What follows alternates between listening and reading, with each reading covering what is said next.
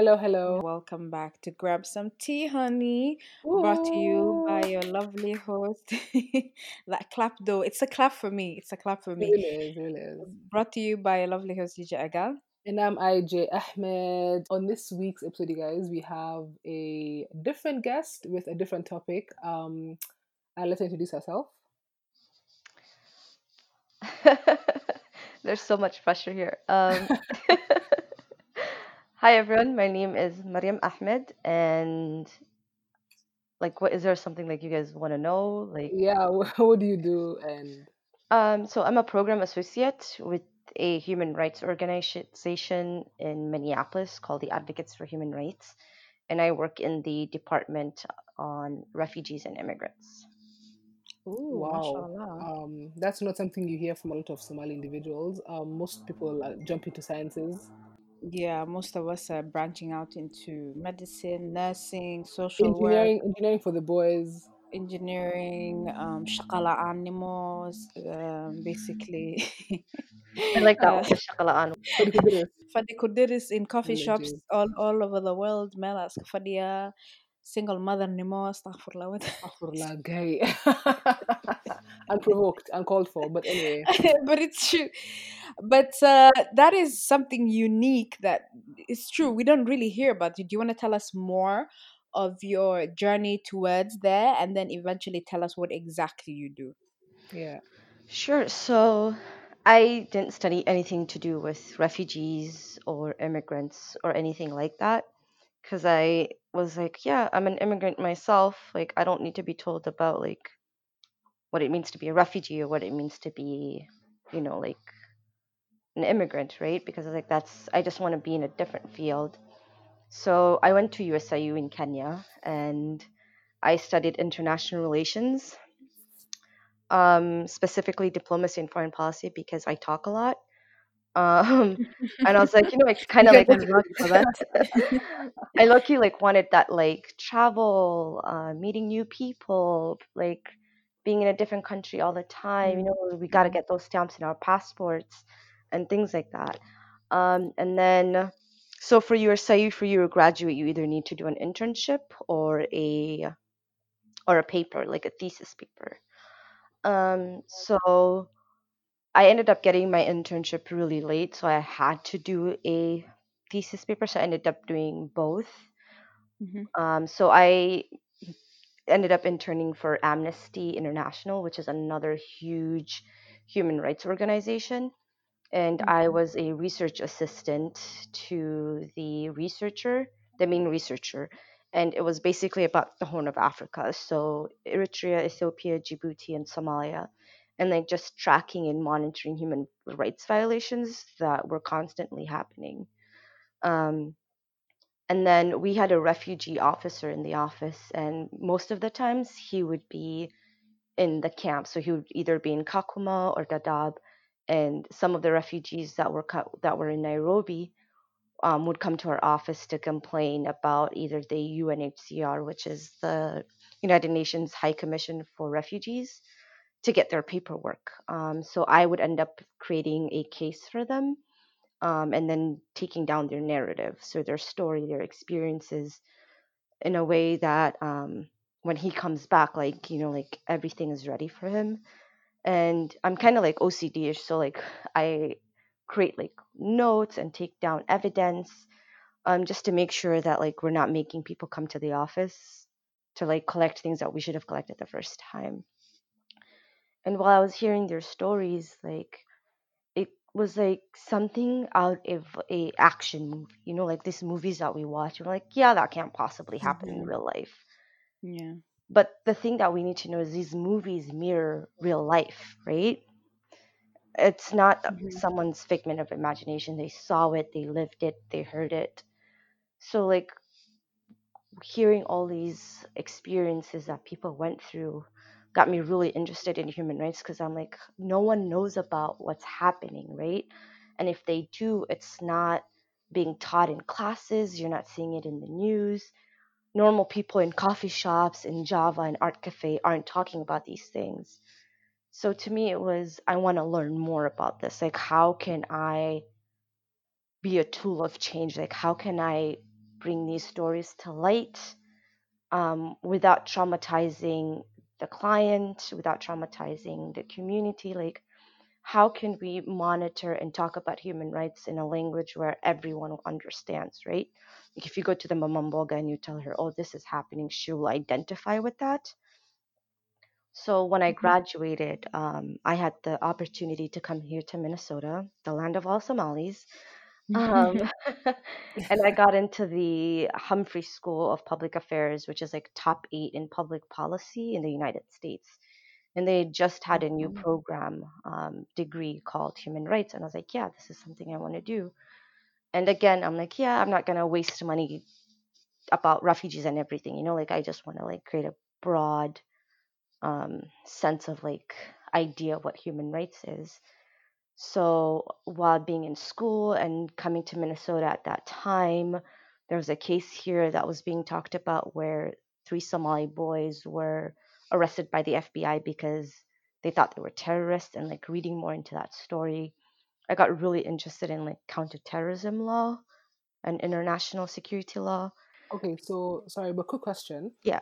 Um, when you were doing like international relations back in Kenya, did you know that um, going into human rights was something that you actually were looking forward to, or Mm. was it something that you were always passionate about? Well, I've always had an interest in human rights, right? Like in high school, I was in the Model of United Nations. I was in the Human Rights Council. So like I knew what human rights was, but I didn't know to what extent human rights was. Like you can find human rights in law, in business, in science, in medicine, like your charity organization, right? Yes. That's basically like it's it has fragments of human rights. Um so like so social media as well. So like it has these different branches, but the root itself is human rights. So like it was there in the back of my mind, but it's not something that I thought I would end up like being like a forerunner for. Like I would be an activist of any kind. Mhm. Um, but like I, it's more like I was. It's like the universe pushed me into this role that I'm in right now. Because for so long, like I had been trying to get away from this identity of being called an immigrant or a refugee. Like you don't Mhm. really belong anywhere. Mm. And then I'm in this position now, and I'm like, I did a campaign with Amnesty International with a hashtag anyone could be a refugee, in which like you could wake up today as a normal person living in your own house and something happens in the blink of an eye, you find Mhm. yourself in a refugee camp. So like we have to be really careful on the labels that we put on people because you don't know the effect they have through generations, right? And I Mhm. think Mm. that's what like you know like when you when you try not to do something and then you end up doing it, you're like, yeah, maybe this is what I should have been doing the whole time, is basically what happened to me.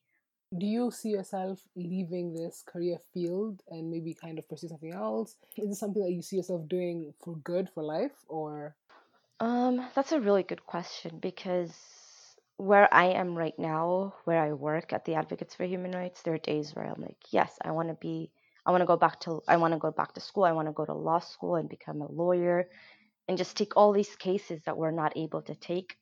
Then some other times I'm like, I want to be a professor and teach people about human rights so they themselves can go into these um, different career paths and actually help people. So it's like yes and no, where I'm like, I want to do something different that empowers even more people, but still have that role where I'm like, yes, like we can mobilize people to go out on the streets. We can mobilize people to go on social media and advocate for all these different changes. And I think it's not something that you choose to do, it's something that chooses you, if that's a way of saying it. Um, but I know that it's some human rights. It's something that I'm really, really passionate about, and I'm not giving it up anytime soon. I have a question about the statement you um, you talked about. You talked about generational if, uh, effect uh, of being a refugee. Can you just um, basically clarify or basically make it more clear what effects it will have on generations, or what you have seen in your workplace that has impacted um, refugees in second, first generation, second generation, third generation, and so forth? Yeah, sure. So for me, I am a second generation, I think, or first. So it's basically for those of us whose parents experienced the civil wars, right? It doesn't have to be from Somalia, like any civil war all over the world.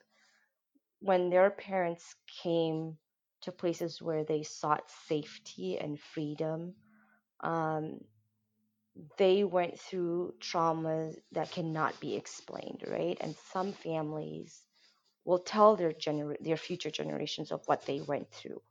Others will keep it into themselves because they don't want to traumatize their kids or the future generations. So for me, it was Sure. seeing how we view our parents and making them feel like they don't understand processes or systems in the new country that where we were born, right?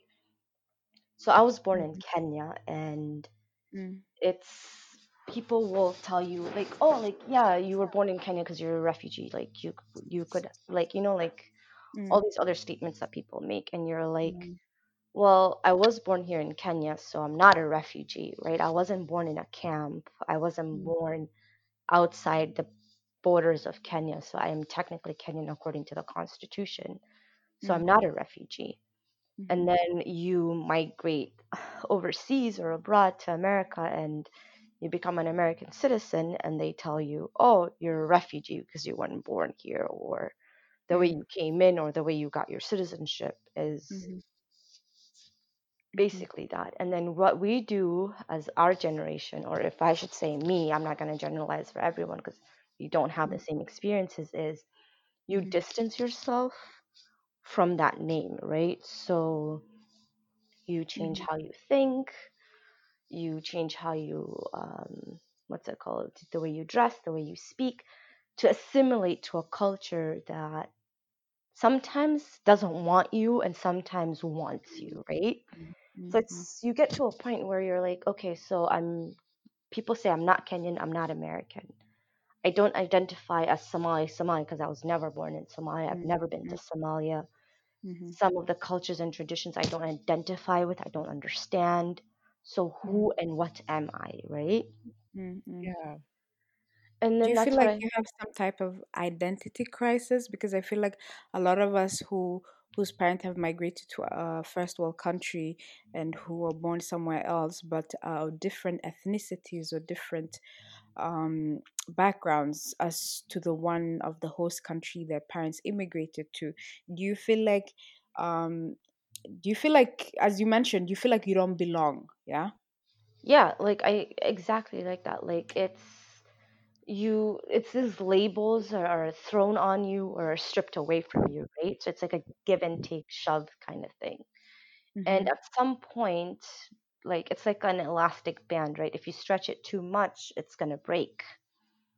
And I think for some people, when that breaks, it's when you have to make the choice of what labels you want to stick with and what labels that you don't want, or even altogether throw all the labels out, right, and create something new for yourself.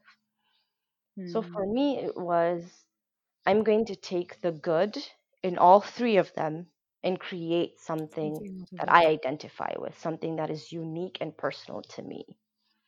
And with Mm-hmm. the job that I have, hearing everyone's experiences, their stories, what they went through, their struggles, you're like, yeah, people have this vision of America being the land of the free. Everybody Mm-hmm. wants to come here. If you're if you're here, you're very lucky and Mm-hmm. privileged and whatnot. And you're like, yeah, I know Jabba said this to me once. It's like the grass is really not this that green on this side. You know what I mean? Like mm-hmm, it's Mm-hmm. not all fun and games. It's not like we like I feel like when I when people talk about like taking risks to come to America to live a mm-hmm. life that they've seen on TV or heard from family members, I feel like mm-hmm. a lot of people will build themselves up with gas Mm-hmm. and like it's not like you have to live it to Mm-hmm. understand it if that makes sense. Like Mm-hmm. people don't understand how much we pay in taxes and I feel like a lot of people back home are fed this weird, strange narrative of how life is really great Mm, here.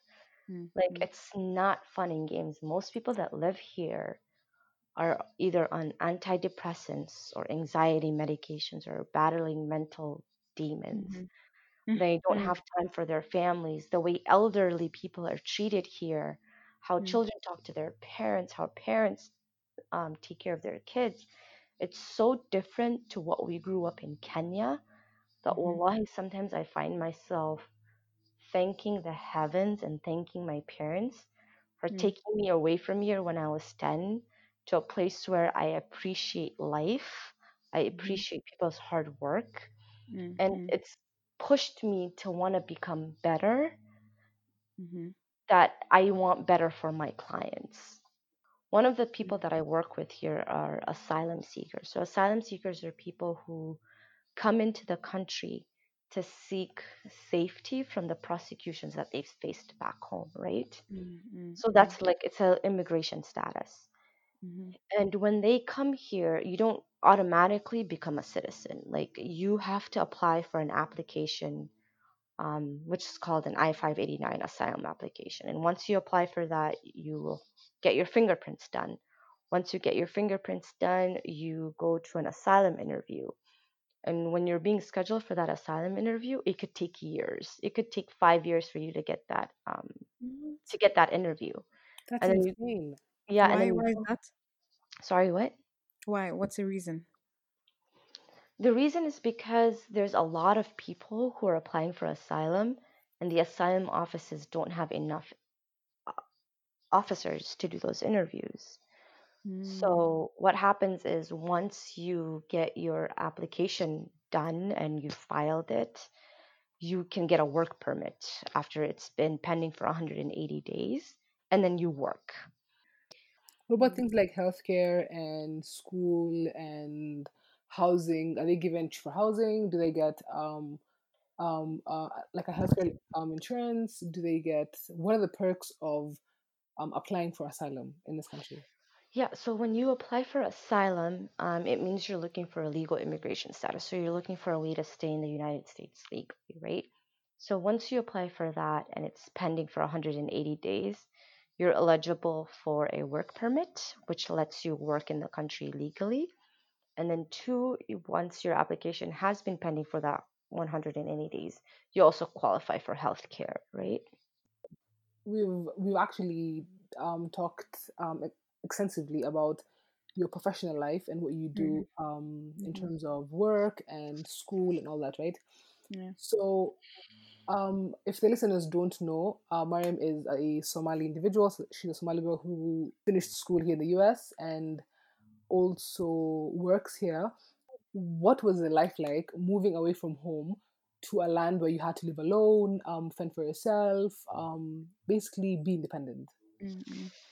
And to add to that question, sorry, Uh-huh.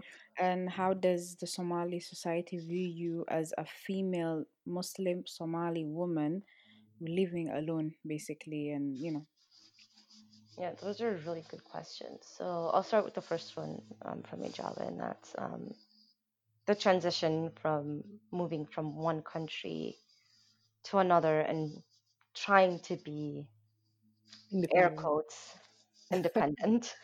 um, so when I came here, I was 23 years old and I'd been away for 13 years. So winter was a new home. concept to me.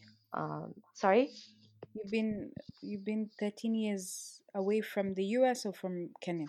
from the U.S. US. So I left. US, okay. Yeah, I left Yeah, Minnesota when I was 10 10. Okay, yeah. and came back when I was 23. So those Mm, 13 years were amazing, right? So mhm, um, I have four siblings.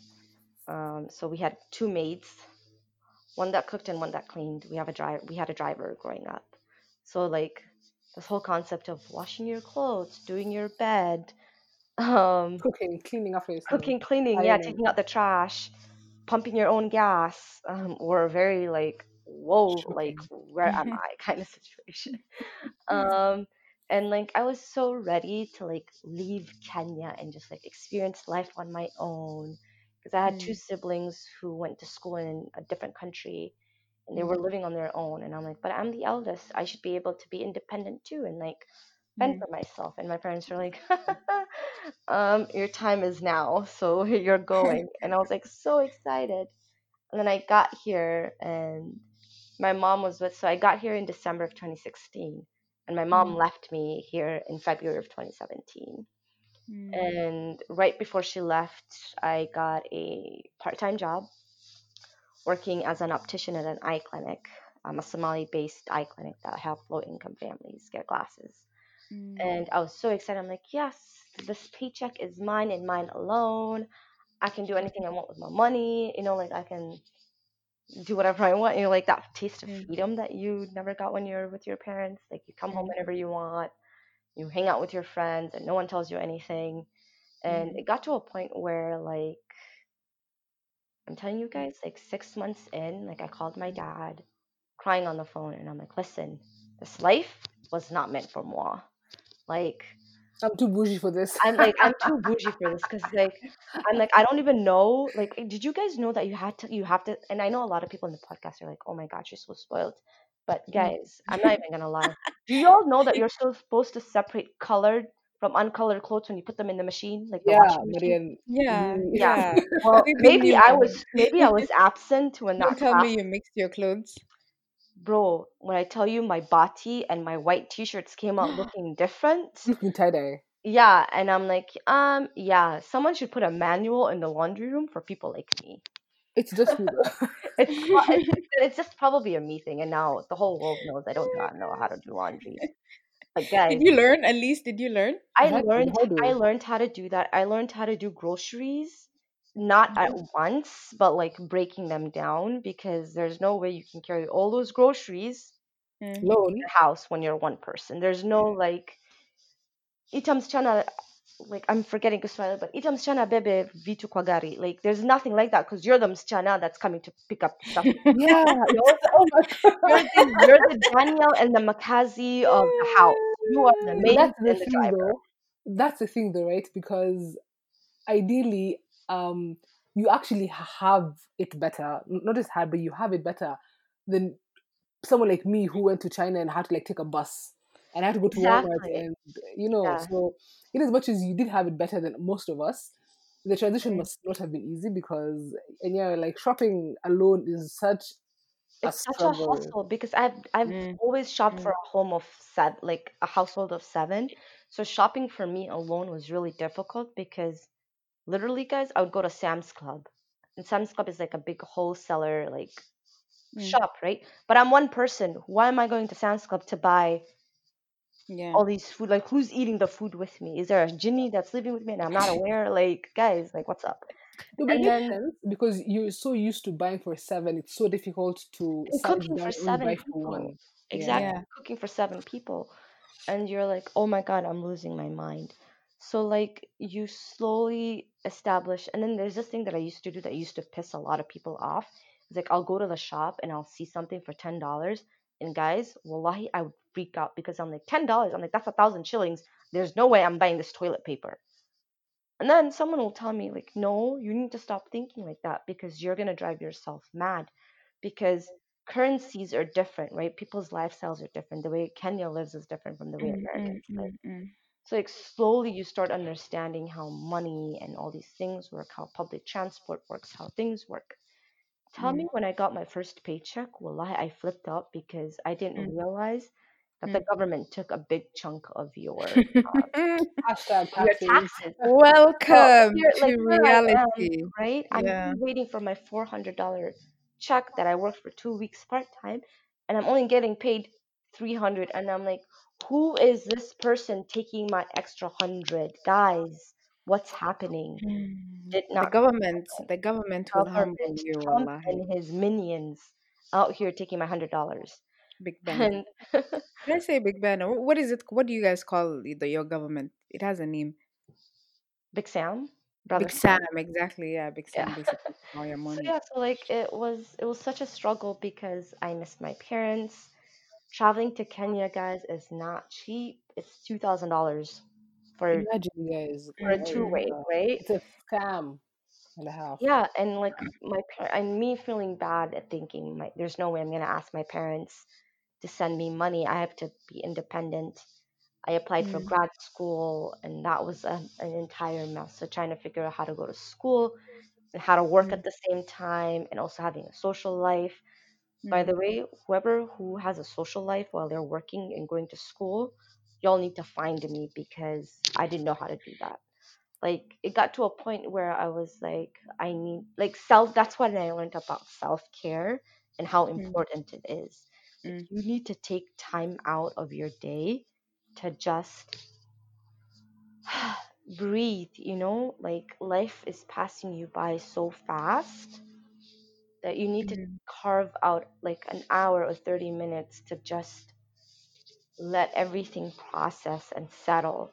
Because if you go on like this, you either get depression or anxiety or all these multitude of mental health. Um, issues and yeah, and yeah, Yeah. exactly. Like you need to make time for mm, family and friends and for yourself too. And I feel like a lot of people here think that is selfish um, and I've been called selfish so many times by people because I'm like, no, I'm not doing anything today. I'm just focusing on myself, and I just exactly. need to get into my own space because Me five days, exactly five days a week, you are Mm, constantly six days a week. Just let's be honest, six days a week, you're running up and down. You don't have time to do your hair. You don't have time to do anything. You don't have time to shop. You don't have time to eat. I think that's why there's a lot of people that have food problems in the US and why fast food is such a thing is because people don't have time to sit and eat and talk, you know? Like that's something that is privileged a lot of people. Yeah. that live outside the US. It's because here people's time is like very calculated. Like you're working from 8 to 4. You need to buy groceries, you need to pay your bills. So like everyone is so fast paced that when you're from Kenya and like at four o'clock everyone's at Art Cafe or Java and stuff like that. Like Wow. You might as well just mention my name like on this podcast. like I how feel like it is you and worthy. Java are forever taking pictures of these fancy places you go to. We are stuck at Starbucks and McDonald's because we don't have time to go to and Mama herbal Rocks coffee. Yeah. and whatever you guys go to. Like Hashtag sports in this podcast. right? Um, so like yeah, it, it gets to you and I think that living here has really taught me how to carve out a day or a time to just be like, you know what, this is me time. This is I'm gonna use this time to do whatever I want. I can either read or whatever, you know, like just use that time to just like Focus on you. your system and yeah. focus on yourself. And that is not selfish at all, despite what anyone ever tells you. Okay, so mm, just to bring back um Gigi's earlier question, how how has it been maneuvering with the Somali community in Minneapolis? Because obviously there's a huge chunk of them, and seeing that you live alone, you drive a car, you go to like a good school, you work now. So do they think that you came in um via a husband or via an illegal visa? Like what do they what do they Uh, think or what do they tell you when they see you living this life alone as a single? that was lady? really funny because when I lived in my old apartment, a lot of people thought so me and my siblings who would come like my siblings would come here to vac like for vacation, right? And the building where I lived before the where I live now is the building I you I grew up in, right? So like everyone knows us. And they coined this phrase called the Kenyan kids. So everywhere we went on the elevator, mhm, oh, the Kenyan kids are here. Um, so a lot of them thought that um, so I lived in a one bedroom because obviously it's just me, right? and I drove and did all these things that Ijab and Jijo mentioned, and a lot of people thought, oh, they probably came in with a visa or a sponsorship. Sponsorship basically means family petition, so someone who's a U.S. citizen here petitioned for you, mm, um, mm, mm. or um, you're a refugee.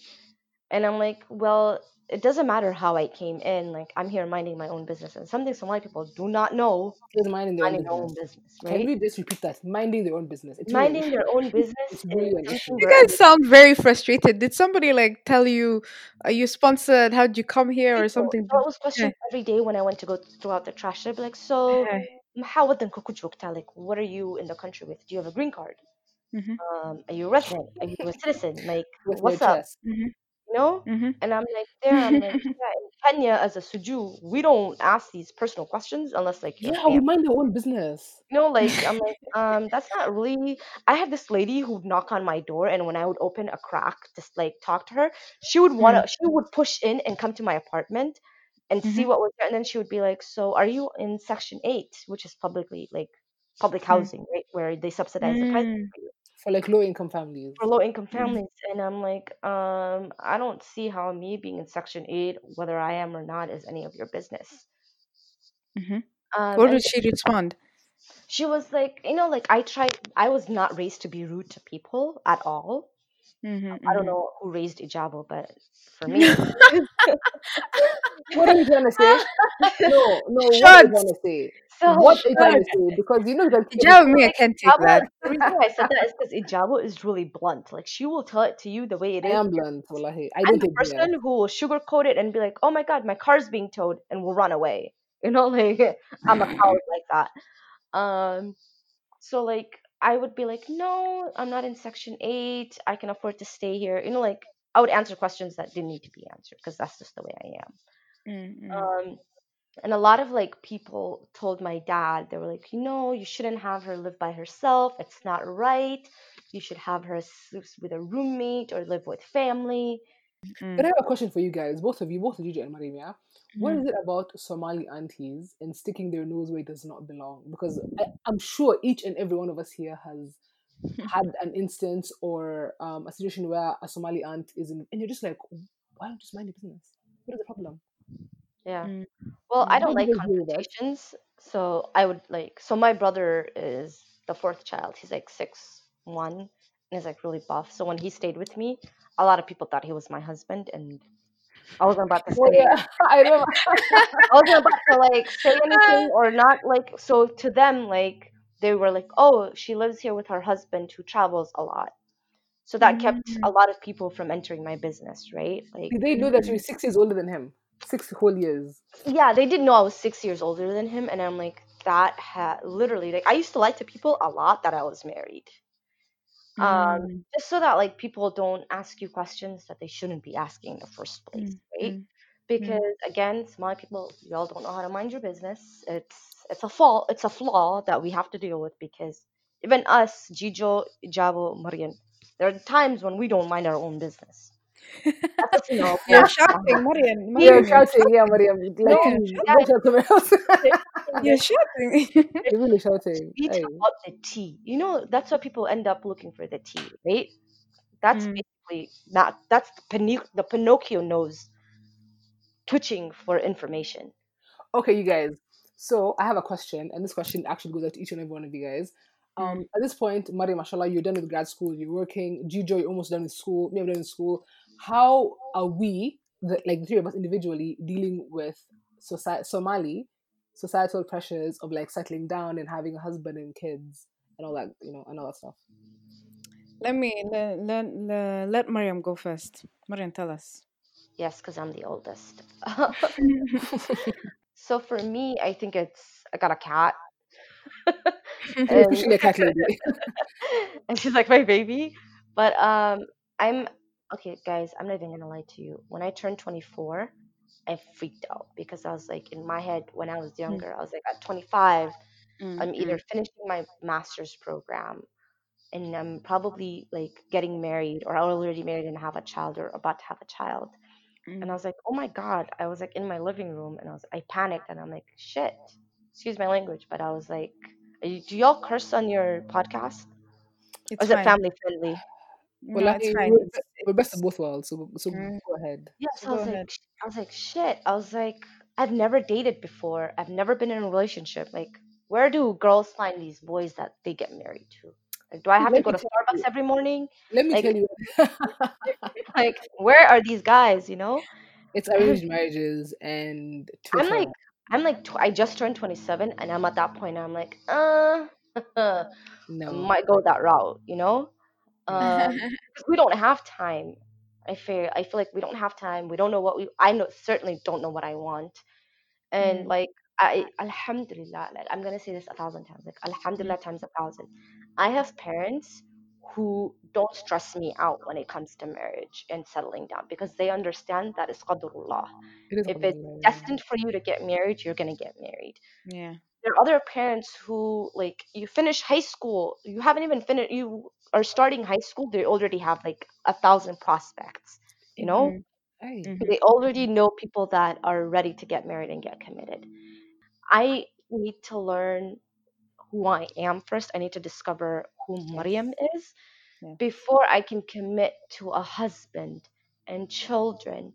Because Mm. then you, I'm not saying that marriage you lose your sense of identity or whatever, but like I need to establish who I am first. I need to be the perfect person first for that other Mhm. person, you know? Mm.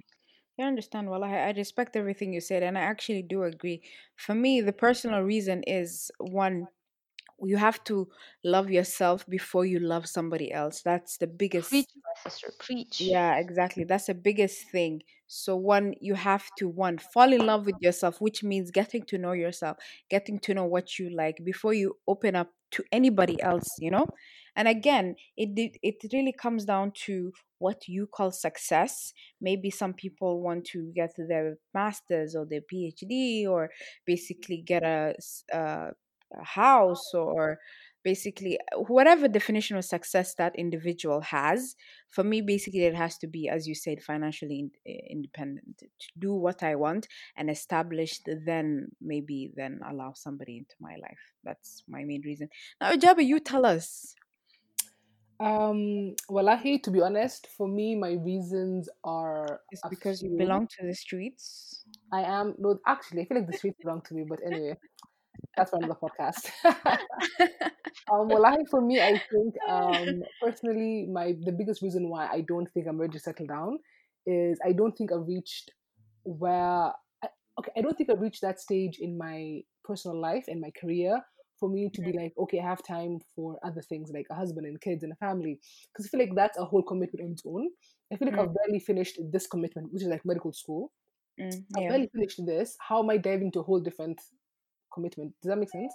I want to yeah reach somewhere stable um, for me to be like, okay, I think I can kind of work on this while I work on this as well. But now, Mhm. wallahi, dude, I'm so far from done. I have like board exams and residency and so many things that are like piling yeah up, waiting for me to do. And I can barely do that. How am I gonna like talk to a father a and fight kids? You know what I mean? It's it's it's a lot. Yeah, yeah. It, it well, it can be a lot. It can be a lot, and and the and the pressure. Not that our immediate families, because I know our our families are basically about oh, education first, education. That's Alhamdulillah for that. But they Um, drop hints. they drop hints. have you been getting hints that we don't know of? Wallahi, um, Her phone keeps beeping, guys. That's all. That's probably this work. But anyway, proceed. oh my god but just but just still you know um but alhamdulillah like uh, our parents are very supportive of however whatever time we want to settle down and i feel like that's that that is what matters you know at the end of the day we are the ones who are going to be in this marriage it's not our parents not that auntie across the street not that habo not that edo not that other it's us who are going to be in it and when we're ready we're ready that's basically what i believe Wow. Um, wallahi, I, I I completely agree. I feel like um we need to kind of be blunt about what exactly we want, and we shouldn't let societal pressures kind of deviate from our original plan. Because guys, as we plan and Allah subhanahu wa ta'ala plans, there's nowhere in that statement where you have time for societal pressures because if I'm planning and, and Allah is planning, that's enough. Like that's all I need. I don't need um this Habariyah Amina telling me that oh um why aren't you married or oh you're growing old or oh your eggs are okay my eggs are expiring but so are your daughters you know? need to so be it's cracked. like you know what I mean? Like you, like, you have your problems at home like mind your own business you know what I mean? Like you yeah. you can't be watering someone else's grass and your grass is like with weeds Dead. and it's like dry and dead. Exactly. Like water your own grass in your own house but wallahi um i feel like if you have a focus in life um whether you are family oriented or career oriented both options are fine. Um First of all, can we, Marian, tell us about how the pool in Minnesota is? Is it as saturated? Is it as, tell us about Minnesota and, and, and, and the guys and is it uh, the myths and all that we hear in the great reefs of the world? hmm to be honest, I haven't noticed anyone. Seriously, Clearly, I'm still single, guys. So it's either me or them. But the five point, we're like plus years them you've lived there, come on, nothing. It has been five It's years. like God did is you. I years, have. years, four. I honestly don't have the time. I don't go where people go. I don't smoke hookah. Not that I'm saying that's a bad thing, you know. Ah, But like, uh, I don't party. Like, I'm a homebody. You know, like I'm at home, at work, or with a very small group of friends mm, from school, and like that's about it. You know, and um, to be honest, like everyone has their own tastes, right? mm. And this is for the people who are gonna jump on Instagram and call me a traitor, but like Mm. I honestly don't find Somali guys attractive. Guys, stop it there. Stop there. Because Like I haven't Wallahi, Mariam, that's not your no, preference, Somali not like guys. I'm not guys, like physically or anything. To me, like uh, when I say attractiveness, it's intelligence, right? Not I'm saying all everyone here is stupid, but like you're I want insulting half our audience. like I want someone who I'm able to carry a commu- conversation with. And all the guys that I've met or I've talked to, which is like maybe four or five, Hmm. are like they have no ambitions, you know, like guys want are letting us down, man. Come on. We can't even vouch for you in this podcast. You know what? You know what? You're actually right, Mariam. I've You're only right. been here for three years. It's not like I've lived here my whole life, you know. For the Yeah. three years that I've been and the six people that I've talked to, I'm Hmm. telling you guys, it ends at the talking stage because I'm like, yeah, I don't feel mentally stimulated. Like you're not, you're not, Mm. you're there's no ambition there. Like you, like you don't want to like. I feel like I'm gonna be honest. The Mm. entire grad, the entire time I was in grad school, I Mm. never came across one guy who was in grad school with me. Somali? Somali? Like, Somali? Like I used to go around school and I'm like, y'all don't have Somali boys here? hmm Because after after like, and I don't know, maybe they're in like the business or the other thing, but like to me, it's like, are you able to carry on a conversation? Um, do you like to them? It was like, yeah, let's go for a movie, okay, and then what? You know, like I want to be able to talk to you about things like life and what's going around the world and politics and stuff like this. I don't Mm. want to talk about LeBron James and Steph Curry. Like that's not like and Messi.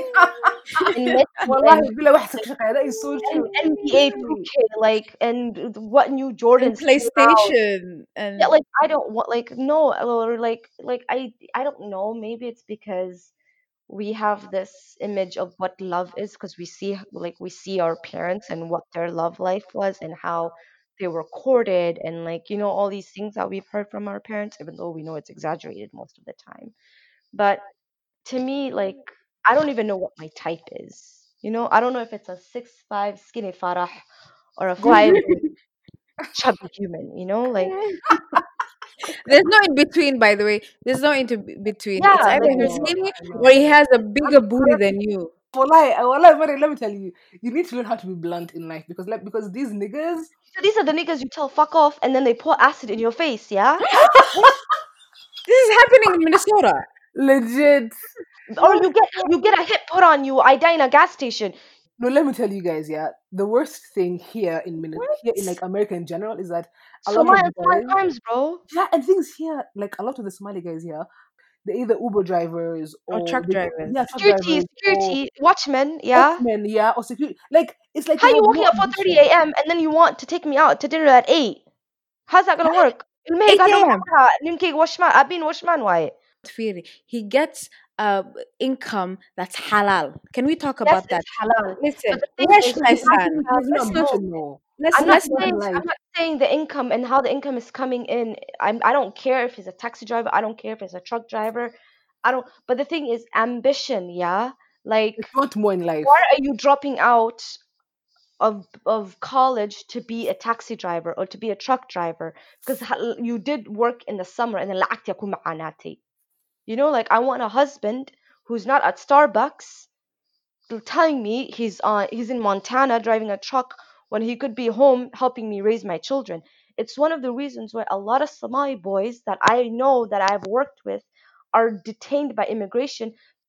Do you know how many boys I've come across? 20, 21 year olds who are being deported because their parents forgot, oh, Muku, Hmm. muku like when your parents apply for citizenship and you're still under 18, you Hmm. go like get citizenship from them. When he reaches 18, yeah, basically he's on his own. And so my parents forget, oh, he's 18, he needs to apply on his own. I Hmm. have guys who've been here since they were 10, Hmm. never applied for citizenship. That he's being taken back to Somalia. He's being taken back. Why is he being taken back? Because he was caught with marijuana. He had a gun. He bur- like auto theft, tried to steal a car. Why? Why? Wallahi guys, wallahi guys, it's Why? so I sad. don't wanna why. Why are we like this? Somali people, why are we like this? I don't even What know. is. So are we wholeheartedly blaming the way the upbringing of the household, or basically, are we blaming the parents? I'm not blaming the parents. I'm just blaming the system that's there that is marginalizing families like this. Like I feel like Somali parents have too much on their plate to worry about someone else's plate, including their own child's And plate. kids. Like Okay, let me works, the That's a dad whole let me let me for re- you let me redirect you because this stem this this um uh, conversation or this dialogue stemmed from the fact that taxi drivers or um, watchmen are not um, intellectually stimulating in terms of conversation Well, which they will be, but the thing is, what I'm saying here which will eventually lead to an absent father ambition. It's somehow ambition. You have to have ambition in your life, right? Like okay today, if I am, if I'm living in a one bedroom house, let's say I'm living in a studio, right? yes I should have the ambition that one day I'm gonna live in a one bedroom house, right? I'm not always gonna be at the studio, okay correct? yes You wanna, you want to be able to want better for yourself, right? yes Okay, taxi drivers, that's a self-employed. And let me tell you the thing, and I'm not saying all taxi drivers are bad, Mm. but I'm are using the word but again. Y'all can decide to attack me later, okay? But we all know this is the truth. Mm. Most of the reasons why Somali people do jobs like truck driving or taxi driving is because of income tax. You're self-employed, That's true. I agree. hundred percent. right? This is the US of A, so you wallahi, you never know. Wallah, you never know. US of A hey US of A, Again, guys, I'm telling you, like I'm not saying The I want to problem is lack be or a doctor. I could get all only Allah knows what I'm gonna get married to. I might get married to a garbage collector, you know? You never know. You guys have between to own that company. So exactly. So what it. I'm saying is I've not I have me now, Marian, as Marian Ahan, the three mm-hmm. years that I've lived here, I have not met someone who have said, huh, you could be the father of my children. And that's just me. Would you blame would you blame the fact that you are in would you say there's more potential back in Africa, back in Kenya? Are the Let me men tell you, every place you go, they have their own ilat, they have their own problem. The thing Mhm. with Kenyan Somali men is nak shaqala ujukta and he's a mama's boy. Wallahi guys, um the conclusion to this whole conversation is that the problem here is that people really do lack ambition. They get like a general job and they're like, if I have this job that pays, why would I go back to grad school and like go back into debt and like pay Struggle. struggle Yeah. exactly for a job that I'm not even guaranteed to get? You, do you know what I And mean? then most of these businesses get closed because they committed fraud. I'm not But the going to. thing is, yeah, wallahi, you guys, let me tell you. Um, ideally, um, the conclusion here is that you don't have to marry a Somali guy. There's Yeah. ideally, Yeah. If obviously, I'm sure if a guy popped up from from from the road and he seemed to have ambition and else, like we wouldn't rule him out, obviously. But the fact is that people here in where we are now currently, they really do lack ambition. 2K, 2K, 2K. Like leave Steph Curry has a job. Steph, What's 2K? 2K, the PlayStation game for um, Ah, the basketball game. ah, ah, okay. Steph Curry is earning millions of dollars. You're earning like you are watching him play and he's earning money and you you're Yeah. sitting on the couch because at 4 a.m. Halagarava, you go and guard that building for that white man. I'm now. I'm just going to oh, Maria, oh this, God, this, this, watch, have really pissed you off. Me, I, want to know more. I want to know more. Guys, comment. Let us know if you want a part two because I want to know about this watchman. I want to know.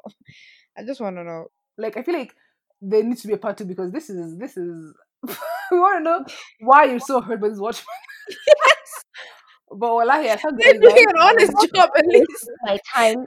They're not drug dealers.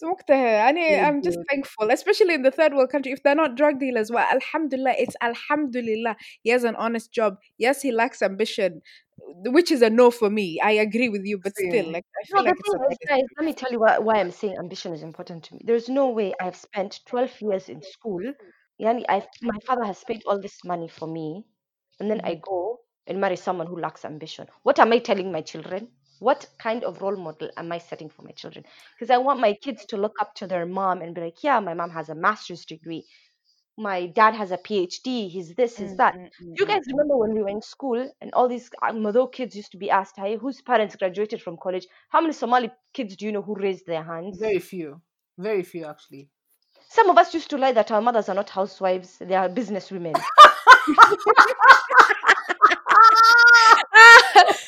oh my god!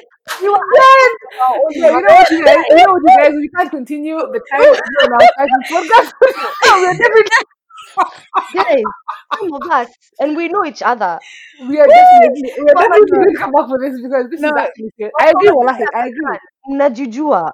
I agree because me, I had friends in my class Your mother do moms were doctors. Businesswoman. A Yeah. businesswoman. What is she selling? Advice, Tea, sha. advice, advice. Wallahi. Wallahi, and this is amazing, you guys. I've been your amazing host, Aji Ahmed. I mean, lovely host Gigi Agal and our guest. I feel like I'm a one like one time guest because people will, will boycott your podcast, but this is Mariam. Yes, I did. no, I'm not even Mariam. My name is Farhiya. Oh my god, dead. Okay, guys, ciao.